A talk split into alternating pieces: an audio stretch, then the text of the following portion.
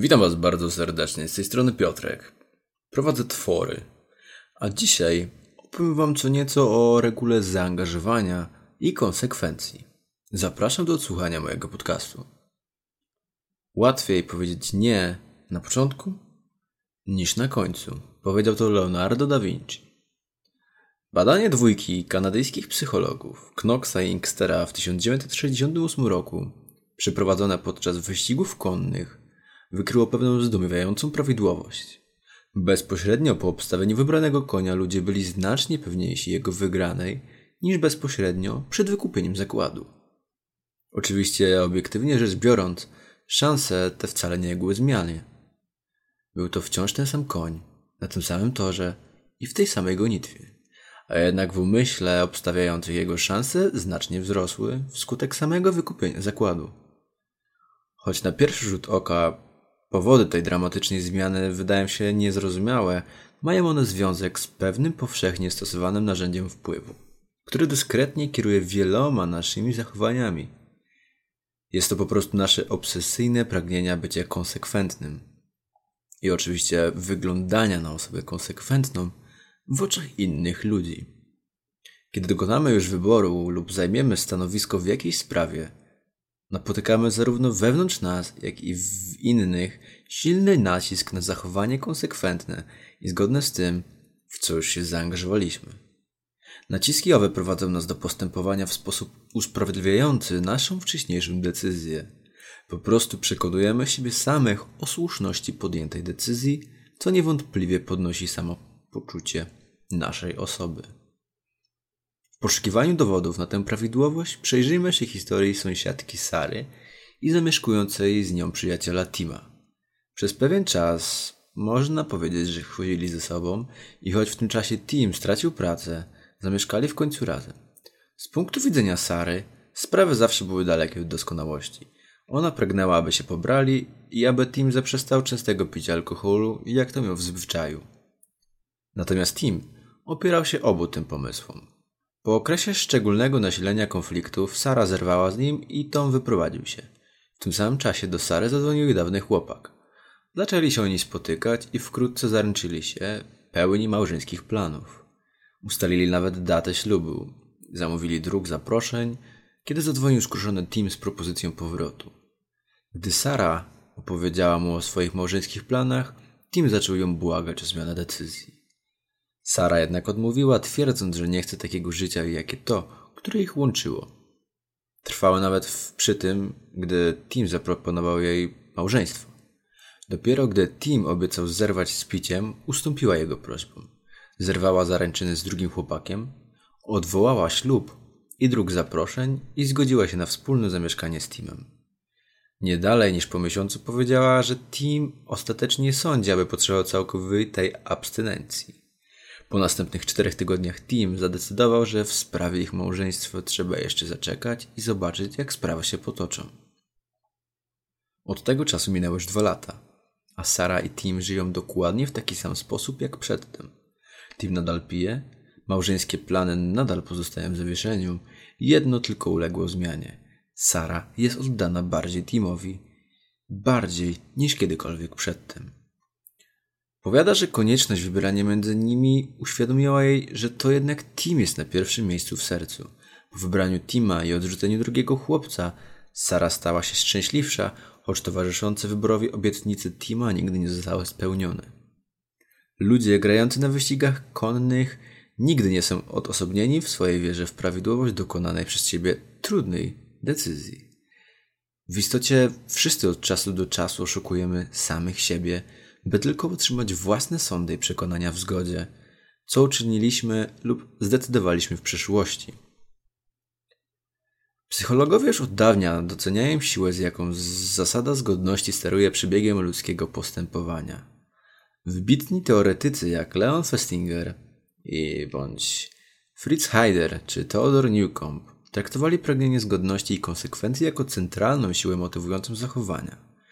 Czy to zamiłowanie do zgodności jest rzeczywiście wystarczająco silne, by nakłonić nas do robienia rzeczy, których skądinąd wcale nie chcielibyśmy robić? Niewątpliwie tak.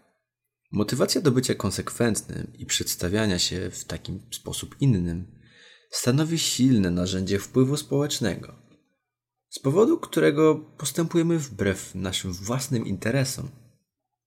Rozważmy, co się stało w pewnym badaniu wykonanym na noworojskiej plaży, w którym sprawdzano, czy przypadkowie świadkowie zaryzykują osobiste bezpieczeństwo, by przeci przeciwstawić się przestępstwu. Współpracownik badawczy rozcielał swój koc w pobliżu przypadkowo wybranej osoby. Osoby badanej oczywiście. Po kilku minutach wyciągania się na kocu i słuchania tranzystorowego radia, współpracownik ten wstawał i opuszczał swoje rzeczy, kierując się ku wodzie. Wkrótce potem udający złodzieja badacz zbliżał się do koca, chwytał radio, próbując się z nim oddalić. Nie trudno zgadnąć, że w normalnych warunkach plażowicie z dużą niechęcią decydowali się na przeszkodzenie złodziejowi. Próbę taką podjęły tylko 4 na 20 postawionych w takiej sytuacji. Jednakże przy pozornie niewielkiej zmianie warunków, aż 19 na 20 osób zdecydowało się na interwencję. Gonili i zatrzymywali złodzieja, nieraz przy użyciu siły fizycznej. Działo się tak wtedy, gdy współpracownik, zanim oddalił się od swojego koca, po prostu poprosił plażowicza o dopilnowanie jego rzeczy, na co ten oczywiście się zgodził. Badania te odbyły się w 1975 roku przez Moriarty'ego i aby zrozumieć pewne powody decydujące o znacznej sile dążenia do zgodności, powinniśmy zdać sobie sprawę z tego, jak wartościowa jest dla człowieka owa zgodność i konsekwencja. Niekonsekwencje powszechnie uważa się za negatywną cechę osobowości.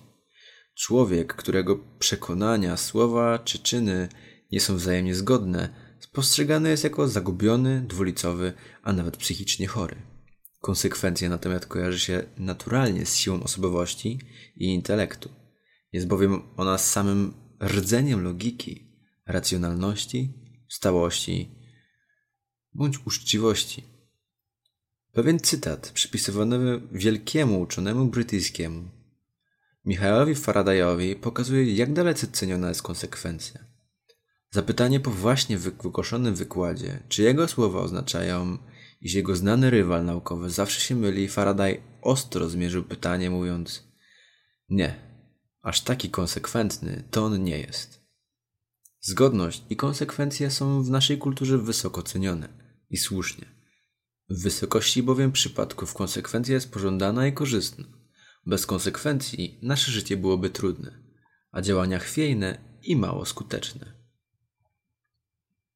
Ponieważ konsekwencja leży zwykle w naszym najlepiej pojętym interesie, nawykowo popadamy w automatyzm postępowania konsekwentnego, nawet w takich sytuacjach, w których rozsądniejszy byłby brak zgody. Gdy konsekwencja pojawia się w sposób bezrefleksyjny, jej skutki mogą być katastrofalne a jednak nawet ślepa zgodność ma swoje uroki. Po pierwsze, podobnie jak inne automatyzmy, niezmienna konsekwencja dostarcza nam wygodnej drogi na skróty przez liczne komplikacje współczesnego życia. Uparte trwanie przy raz podjętej decyzji pozwala nam na luksus zaprzestania dalszego myślenia o danej sprawie. Nie musimy już radzić sobie z nawałnicą dalej napływających informacji, poświęcać umysłowego wysiłku na rozważanie wszystkich za i przeciw, plusów i minusów, na dokonywanie dalszych trudnych wyborów. Zamiast tego, co musimy zrobić, gdy raz konsekwentna jeszcze przed nami stanie, to tylko zaktywizować nasz umysł, naszą taśmę konsekwencji. Już wiemy, co sądzić, mówić lub czynić, po prostu to odpalamy w naszej głowie. To wszystko jest zgodne z już wcześniej podjętą decyzją. Nie sposób przyczynić uroków takiego luksusu.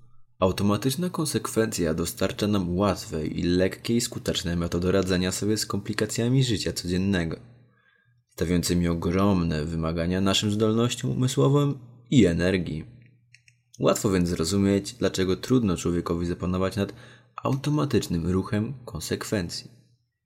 Oferuje nam możliwość usprawiedliwionego ominięcia wyczerpujących wysiłków umysłowych, gdy już włączona zostanie nasza taśma konsekwencji, możemy robić dalej swoje, szczęśliwie zwolnieni z obowiązku myślenia. Jak zauważył Sir Joshua Reynolds, nie ma takiego poświęcenia, na jakie człowiek się nie zdobędzie, by tylko uniknąć wyczerpującego wysiłku myślenia. W mechanicznej konsekwencji tkwi jeszcze jeden dosyć perwersyjny urok. Czasami od myślenia odstrasza nas niezwiązany z nimi wysiłek, lecz wnioski, do jakich moglibyśmy dojść, gdybyśmy się oddali tej czynności.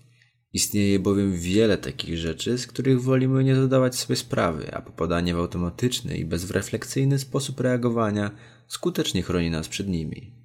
Kryjąc się w fortecy sztywnej konsekwencji, schronić się możemy przed zakusami rozumu.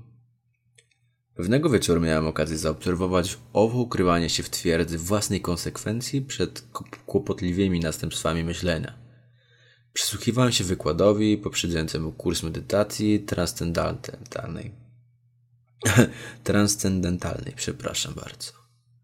Celem wykładu prowadzonego przez dwóch młodych oddanych sprawie ludzi była rekrutacja nowych uczestników odpłatnego kursu medytacji.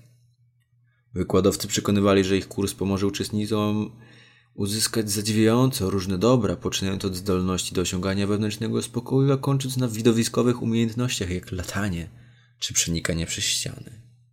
To ostatnie w wyniku ukończenia bardziej zaawansowanych i droższych etapów kursu.